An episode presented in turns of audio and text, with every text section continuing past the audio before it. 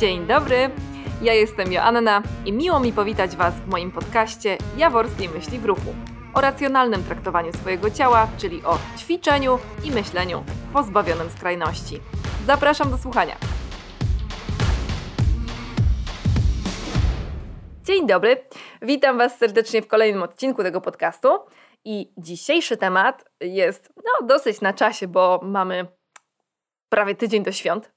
Tydzień w zasadzie, równo tydzień, bo nagrywam to w czwartek. Słuchajcie, temat jest aktualny dlatego, że dziś porozmawiam z Wami na temat szykowania swojego ciała, swojej sylwetki, swojej formy, swojego organizmu na specjalne wydarzenia. Na wydarzenia typu właśnie święta, sylwester, na wakacje lub też na wesele, ślub swój lub przyjaciółki. Czyli porozmawiam z Wami o tym, jak to wygląda, jeśli chodzi o wyznaczanie sobie deadline'ów, konkretnej daty do osiągania w końcu tej takiej odpowiedniej, idealnej sylwetki. No bo wypadałoby. Wydawałoby się, że nie ma w tym nic złego, jeśli chodzi o wyznaczanie sobie planu pracy. Ja generalnie zachęcam do planowania i mówiłam o tym też w odcinku o motywacji i o celu. O tym, że naprawdę takie zaplanowanie sobie trochę bardziej szczegółowo w jakimś tam czasie tej pracy nad sobą, krok po kroku, jest w porządku. E, no bo zniechęcam mocno do rzucania się od razu na głęboką wodę i działania jakby nad zmianą swojego stylu życia z dnia na dzień, gwałtownie, zupełnie inaczej. Dlatego to zaplanowanie jest w porządku i naprawdę sprzyja. Z tym, że problem z takimi datami polega na tym, że tracimy na elastyczności. Chodzi o to, że kiedy planujemy sobie bez konkretnego deadline'u, bez konkretnego dnia i konkretnej godziny, jesteśmy bardziej elastyczni, jeśli chodzi o zmianę tego całego procesu. Chodzi o to, mamy na przykład konkretny plan działania wyznaczony, ale coś się to totalnie wykrzacza nam w pracy. No po prostu w robocie mamy nagle nawał, nawał roboty, odpuszczamy treningi, musimy jeść, co nam przyjdzie pierwsze do ręki, nie wiem, choruje nam dziecko, cokolwiek. Dzieje się coś nagłego, na co nie mamy wpływu i jest, no, zaskoczeniem. W tym momencie warto jest usiąść, zastanowić się i troszeczkę ten ewentualny cel, czy też etap celu, troszeczkę przesunąć, jakby być bardziej takim flexi do tego, co się dzieje. Kiedy mamy datę, która wywiera na nas presję, że na ten dzień mamy wyglądać w określony w naszej głowie sposób, to może działać dwojako. No, na pewno na początku E, kiedy zaczynamy pracę nad swoim ciałem, to nas motywuje. No bo mamy tą datę, widzimy, o, mam równo 6 miesięcy, muszę się spiąć, o, mam miesiąc, 4 tygodnie, żeby się ogarnąć. No i w tym momencie jestem taka bardziej troszkę elastyczna w tym, co robię. Znaczy nie elastyczna, tylko bardziej zwarta. Z tym, że jeśli jestem już blisko tej daty, nawet te 4 tygodnie, 2, 1, a trochę mi nie wychodziło, to czuję presję czuję napięcie, czuję się z tym źle. A niektórzy czują napięcie już, już dużo, dużo wcześniej. To jest bardzo indywidualne. Ja generalnie zniechęcam do stawiania sobie konkretnych dat, ponieważ problem polega na tym, że motywacja, którą daje nam ta data, te święta, ona, ona jest na krótko i ona też mija razem z zakończeniem danego wyzwania czy też danego święta, no bo może być wyzwanie, nie wiem, 100 dni do lata, tak, i wykonuję ćwiczenia i trzymam się diety po to, żeby na tej plaży wyglądać jakoś tam. No i kiedy mamy ten konkretny deadline, no to wiecie, co się dzieje, jak już on mija? Dzieje się odpuszczenie. To jest jedna sprawa.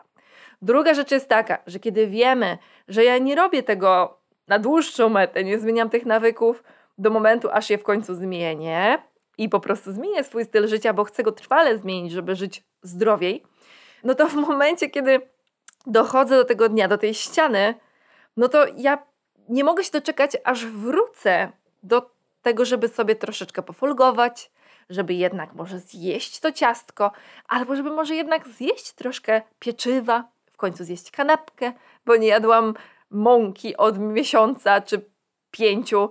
Wiecie, to generalnie zawsze buduje w nas to poczucie, że ten okres minie. Tak samo mówiłam Wam o wyzwaniach w poprzednich odcinkach. Nie pamiętam w tym momencie, który to był dokładnie, ale chyba w treningu na wyobrażenia. Wyzwania też mają w sobie właśnie tą, już w nazwie, 30 dni, 100 dni, 50 dni.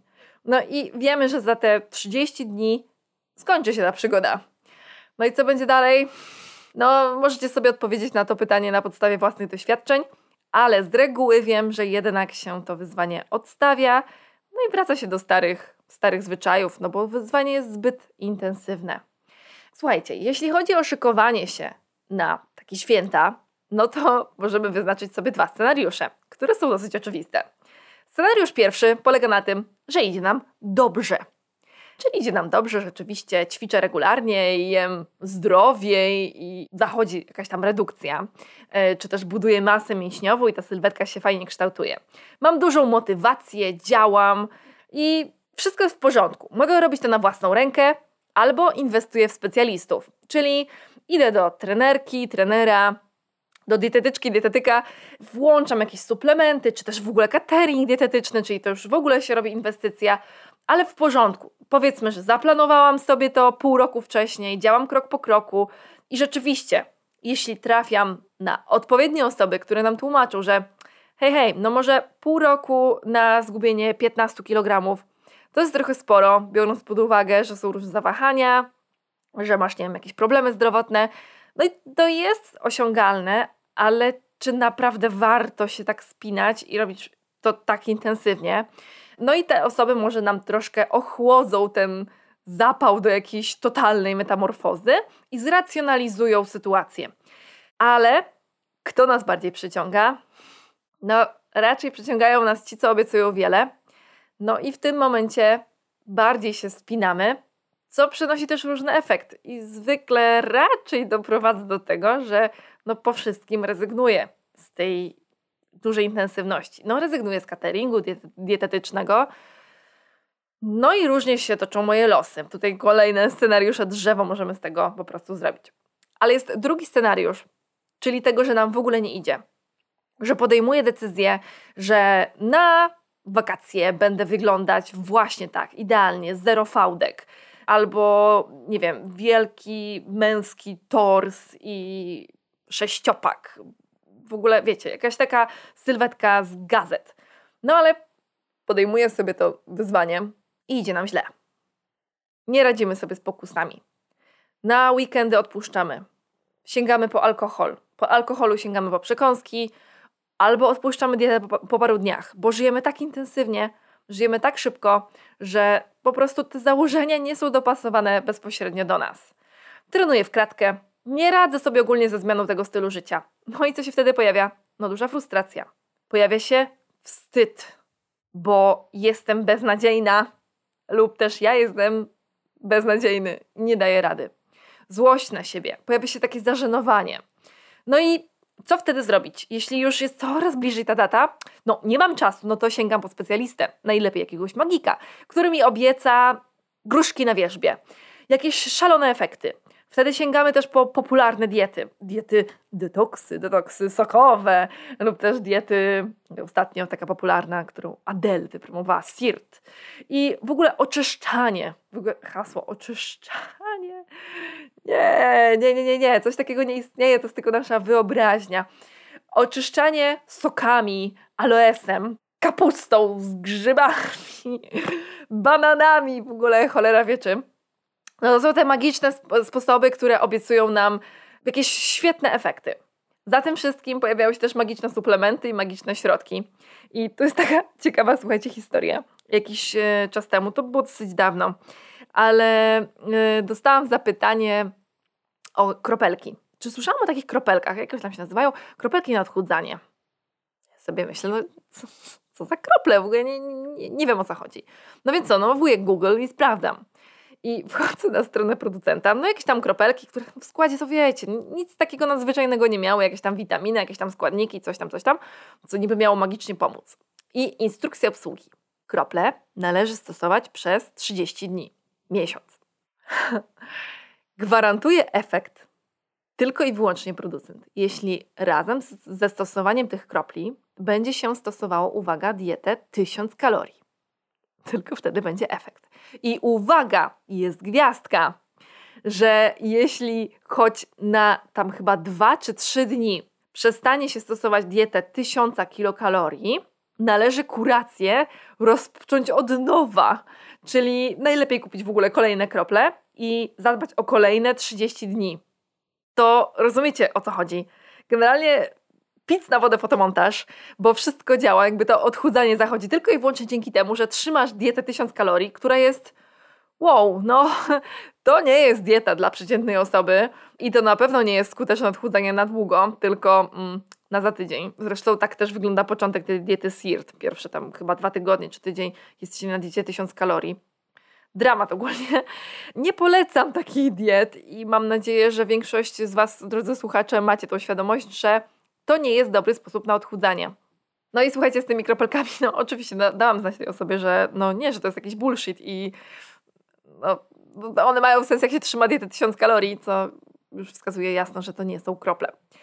Ok, idziemy dalej. Słuchajcie, jeśli nie powiodło mi się, jeśli dochodzi ta impreza, nie wiem, jest to wydarzenie, czy też Sylwester i mi się nie udało, nie schudłam albo schudłam bardzo nieznacznie, no to to, jaki mam ładunek emocjonalny na tym wydarzeniu, czy czuję się jak totalne gówno, czy czuję się spoko i mam to gdzieś, to jest bardzo indywidualne, bo każdy z nas przywiązuje inną uwagę do tego, jak wyglądamy, każdy z nas ma jakieś swoje sposoby radzenia sobie z tym, jak się powiodło lub też nie powiodło. No i też oczywiście kwestia roli na, na danym wydarzeniu. No bo jeśli jestem panną młodą, totalnie mi się nie udało, to prawdopodobnie raczej będę czuła się z tym trochę gorzej. Ale tutaj też wchodzi kwestia odpowiedniej obsługi, że tak powiem, w salonach na przykład ślubnych, bo naprawdę są salony, gdzie te kobiety potrafią świetnie pomóc z wydobyciem najpiękniejszych elementów naszego ciała, tak żebyśmy czuły się naprawdę wybornie. Słuchajcie, jeśli nam się nie uda, no jeśli nam się uda, przepraszam, zrobić to wymarzone ciało na święta, to prawdopodobnie stopniowo, szybciej lub wolniej wrócimy do tej starej wagi, starej masy ciała. Bo tak jak powiedziałam już na początku we wstępie, jest po prostu deadline. On się kończy, kończy się moje wyzwanie. Lecimy dalej. Jeśli nam się nie uda, mamy prawdopodobnie w sobie to poczucie wstydu. Ono odbiera chęć na dalsze działania związane ze zdrowiem buduje się w nas takie przekonanie, że na mnie to nie działa. Ja potrzebuję jakiegoś szybkiego, magicznego, innego sposobu. Potrzebuję czegoś innego. Ok, czasem dzięki temu okazuje się, że mamy jakieś problemy zdrowotne, insulinooporność, problemy z tarczycą, problemy hormonalne. Chciałam zaznaczyć, że insulinooporność bardzo często dotyka mężczyzn, tylko częściej widujemy kobiety, bo częściej się badają po prostu i dbają o to ale chciałabym zaznaczyć, że jeśli rzeczywiście działamy rozsądnie i robimy wszystko w porządku, problemem może być zdrowie. Ale to też poruszę przy odcinku o odchudzaniu, bo taki dla Was szykuję. No, jeśli zrobimy to ciało, jeśli nam się uda zrobić to wymarzone ciało na święta, ale w sposób bardzo szybki i właśnie dzięki takim magicznym sposobom, dzięki głodówkom, dzięki morderczym treningom, to na pewno tego efektu nie utrzymamy, bo organizm upomni się o odżywienie. To się zadzieje na 100%, mogę Wam zagwarantować. Każda głodówka kończy się tym, że organizm chce, żeby go w końcu odżywić, potrzebuje energii. Naprawdę, nasze ciało, nasz organizm jest mądrzejszy niż my. On wie lepiej, mimo że czasem nam się wydaje, że my wiemy lepiej. Bodźce zewnętrzne, które wyzwalają w nas tą potrzebę. To niestety bardzo często są, jak już wielokrotnie tutaj wspomniałam, wyzwania. No i to wyzwanie, jeśli zrobię sobie sama, to jest pół biedy. Ale bardzo często są to wyzwania z zewnątrz. Wyzwania o tytule Wymarzone ciało na święta, wymarzona sylwetka na Sylwestra, beach body, zbuduj beach body, Christmas body, wedding body. Słuchajcie, to wszystko to jest już trzymając się tej angielskiej, yy, angielskiego języka, to jest po wszystko my body. Pojawia się coraz częściej na ciało pozytywnych profilach takie zdanie. Chcesz mieć beach body, chcesz zbudować beach body, załóż kostium i idź na plażę. Chodzi o to, że nie ma czegoś takiego. Nie ma czegoś takiego jak ciało na święta. Ciało, Christmas body, ciało na święta. To znaczy, że co? Że moje obecne ciało jest jakie? jest nieświąteczne, nie nadaje się do tego, żeby pokazać je ludziom, żeby cieszyć się nim, że je mam, żeby je nawet wyeksponować. No, nie ma w tym naprawdę nic złego. Natomiast jesteśmy permanentnie bombardowani przekazami, że na wydarzenia należy się poprawić. Strasznie jestem tym poirytowana, y, szczególnie kiedy y, robią to trenerki, osoby z dużymi zasięgami, które chcą rzekomo pomóc w budowaniu lepszych nawyków, ale tak naprawdę tymi swoimi przekazami, tym hasłem zbuduj wymarzone ciało na święta, naprawdę trafiłam na takie wydarzenie jakieś dwa miesiące temu, no to jest przekaz, który sprawia, że teraz to ciało nie jest odpowiednie, żeby pokazać się w nim na święta. Dlaczego nie mogę spędzać danego święta, mając swoją sylwetkę, codzienną? Co jest złego w codziennej sylwetce? Jak mamy świąteczne ubranie, to mamy świąteczne, świąteczne ciało? Nie. Nie, słuchajcie. Nasze ciało zasługuje na szacunek nieważne, czy to jest lato, czy to jest zima, czy to jest Boże Narodzenie, czy to jest Wielkanoc, czy wiecie, Matki Boskiej Zielnej. No to jest nieistotne. Zawsze jesteśmy tacy, jacy jesteśmy, to ciało się zmienia, ale nie musimy wywierać na nim presji. Bo generalnie, wiecie, to nie jest tak, że ja zaprzeczam zmianie ciała. Jestem trenerką personalną, ja pracuję nad tym, żeby te ciała się zmieniały. I ja uważam, że nie ma nic złego w chęci zmiany wyglądu swojego ciała. Nie ma nic złego w odchudzania, jeśli ktoś naprawdę tego chce i tego potrzebuje. I to jest w porządku, bo nieraz potrzebujemy tego nie tylko dla zdrowia, potrzebujemy tego dla własnego samopoczucia. Czujemy się ociężale, coś jest nie tak. To jest w porządku, naprawdę. Tylko kiedy wyznaczamy sobie deadline świąt, to to działa oprócz tego, że wzbudza dużą frustrację i presję, to jeszcze wywołuje w nas to przekonanie, że my będziemy oceniani, że y, ludzie będą się na nas patrzeć i będą oceniać to, jak wyglądamy. Y, to buduje w nas duży stres. Będą nas oceniać na plaży, będą się patrzeć i co, będą podziwiać, czy komentować, że jest źle? Słuchajcie, no, jeśli naszym takim wymuszonym deadline'em są te wszystkie wydarzenia, no to z góry zakładamy, że teraz jest źle. I tak nie mogę się pokazać tak, jak jest teraz. Słuchajcie, jeśli chodzi o tą ocenę, to znowu dwa scenariusze. Po pierwsze, to jest nieprawda. Ludzie mają w dupie to, jak inni wyglądają. Ludziom zależy na tym, żeby sami dobrze wyglądali, żeby wzbudzali ewentualnie, jeśli taki mają charakter, zazdrość w innych. Ludziom zależy na tym, żeby to oni czuli się, że wyglądają lepiej niż inni, albo sami mają to gdzieś po prostu i siebie nie porównują, jeśli są od tego uwolnieni. Ale naprawdę, jeśli ktoś na was patrzy i myśli sobie krytycznie, to nie dlatego, że po prostu myśli o was krytycznie, tylko myśli sobie, o, wygląda gorzej niż ja, zajebiście. No i to jest strasznie słabe generalnie i raczej należy współczuć tym ludziom, że potrzebują dowartościować siebie na podstawie oceniania innych. Po drugie, bo zmieszałam dwa tematy. Generalnie na początku powiedziałam, że ludzie nie oceniają, bo mają to gdzieś. Ale po drugie, właśnie ci, którzy oceniają i oceniają to w ten sposób, no to słuchajcie, no są dwa wyjścia z tego. Po pierwsze, może się ewakuować, ograniczać kontakty z rodziną, trudniej trochę. Z przyjaciółmi może łatwiej, można zrezygnować z tego środowiska przyjacielskiego, które jest takie puste, oceniające i wybijające swoje poczucie własnej wartości na podstawie cudzych porażek. To raczej też nie jest prawdziwa przyjaźń. Ale drugim sposobem jest po prostu nauka olewania ich, olewania tych osób, albo odpowiadania w odpowiedni sposób, racjonalizowania tych ocen i tych komentarzy względem własnego samopoczucia. Bo jeśli ja mam zbudowane dosyć dobre poczucie własnej wartości, jeśli ja wiem, że u mnie w życiu jest wszystko w porządku, jeśli jest ok, jeśli może nawet jestem w procesie odchudzania, ale robię to po swojemu, powoli, tak żebym ja się dobrze z tym czuła, a ktoś komentuje nieodpowiednią moją sylwetkę lub też patrzy oceniająco, znacie na pewno ten wzrok, no to możemy zracjonalizować to. Y, ja się czuję w porządku, kici do tego, w ogóle nie oceniaj mnie i mam to gdzieś. Czy to powiemy, czy pomyślimy, nasza sprawa. No, tylko, że jest ryzyko w tym wszystkim, bo generalnie cudza ocena, jeśli ona się pojawia, to wpływa na nasze samopoczucie. No, nie możemy udawać, że nie. I ja też nie będę udawała, że jak wam powiem, olejcie cudzą ocenę, to wy ją olejecie i w ogóle na was to nie wpłynie i zapomnicie po dwóch minutach o tym. No bo nie, bywa tak, że cudzy komentarz wzbudza w nas bardzo duże emocje i to potrafi się trzymać przez wiele godzin, dni, czasami latami. Jeśli coś nas bardzo zabolało, albo jeśli powiedziała to taka osoba, która, do której mamy olbrzymie przywiązanie, której opinia się dla nas liczy. No i słuchajcie, no to jest trudne, ale można sobie z tym poradzić. I powiem Wam na samym końcu tego podcastu kilka takich moich rad, jeśli chodzi o, o tą presję właśnie związaną z, z wydarzeniami. Chciałabym tylko jeszcze przedtem zaznaczyć, że są osoby, które komentują wygląd zawsze. Czyli są osoby, które oceniają to, jak wyglądamy, niezależnie od tego, jak się prezentujemy.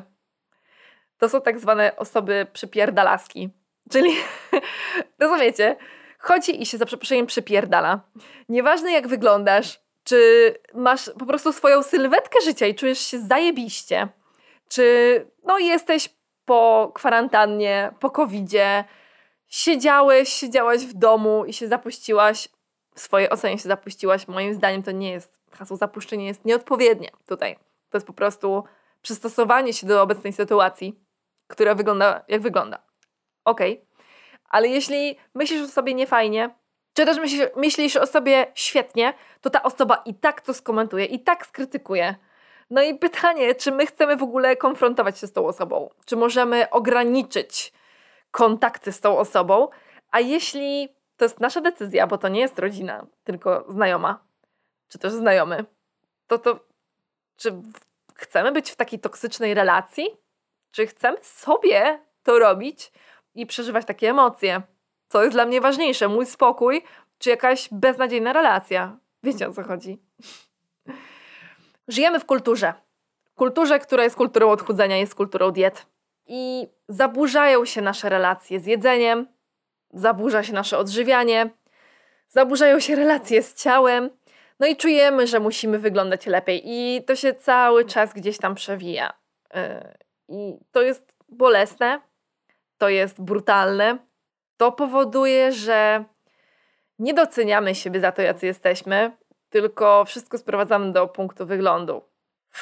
Słuchajcie, jest tak, że często jeśli sami zrozumiemy, że nie świadczy o nas i o innych ludziach tylko tak wyglądają, jeśli sami spróbujemy ich nie oceniać, jeśli nawet jeśli oceniliśmy w głowie, ale tego nie wypowiemy, nie skomentujemy, nie skomentujemy mimiką i zapytamy kogoś: Ej, a jak się czujesz?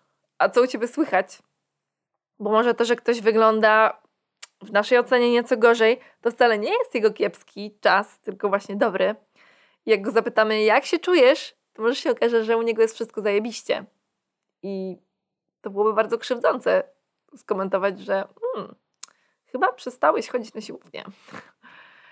No, myślę, że też w tym wszystkim, jeśli sami przestaniemy oceniać, to też inaczej będziemy odbierać ewentualne oceny innych. Albo nie będzie nam się wydawało, że każdy po kolei, kto nas widzi, każdy, kto na nas patrzy, nas ocenia. To tak. Moje rady, jeśli chodzi o deadlines, o zbliżające się święta, zbliżającego się Sylwestra, czy też zbliżające się wakacje. Po pierwsze, ubranie. Ubranie to jest taka fantastyczna rzecz, którą możemy zmieniać. I ja serdecznie zachęcam do tego, żeby te ubrania rzeczywiście zmieniać i dopasowywać do tego, jak obecnie wyglądamy. Bardzo zachęcam do tego, żeby wypieprzyć na śmietnik albo oddać komuś, jeśli jest w dobrej, dobrej jakości, pożegnać się z ubraniem, które jest eleganckie, które uwielbialiśmy, ale jest na przykład na nas za małe, albo po prostu kiepsko leży, bo mamy inną sylwetkę troszkę. Słuchajcie, no zero sentymentów, to jest tylko ciuch.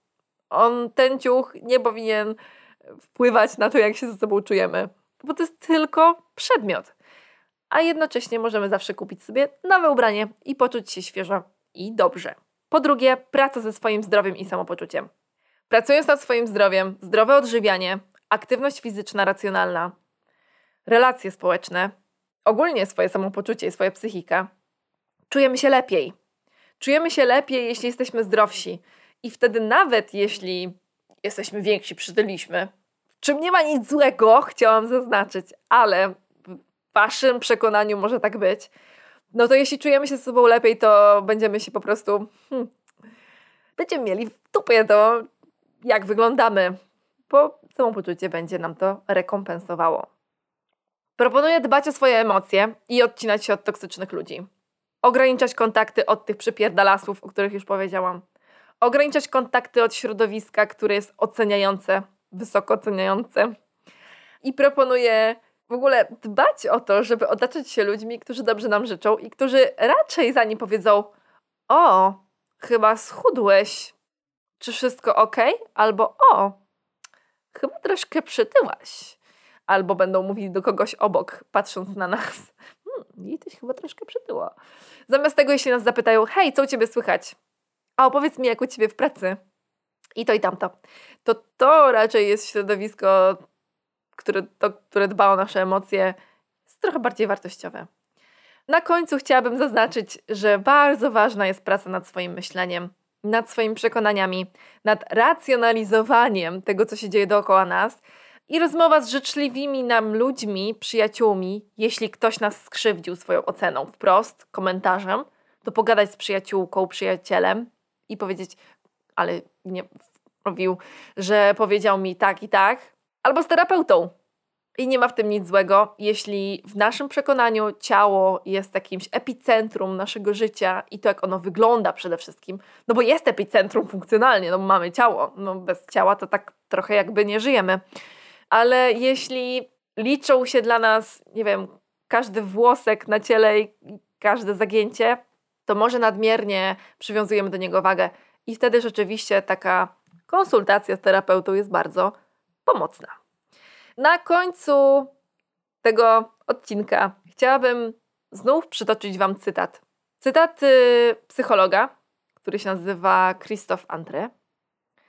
I ten pan psychoterapeuta powiedział: Błędem, który często popełniają osoby cierpiące na problemy z poczuciem własnej wartości, jest przekonanie, że jesteśmy godni szacunku tylko wtedy, gdy jesteśmy godni podziwu.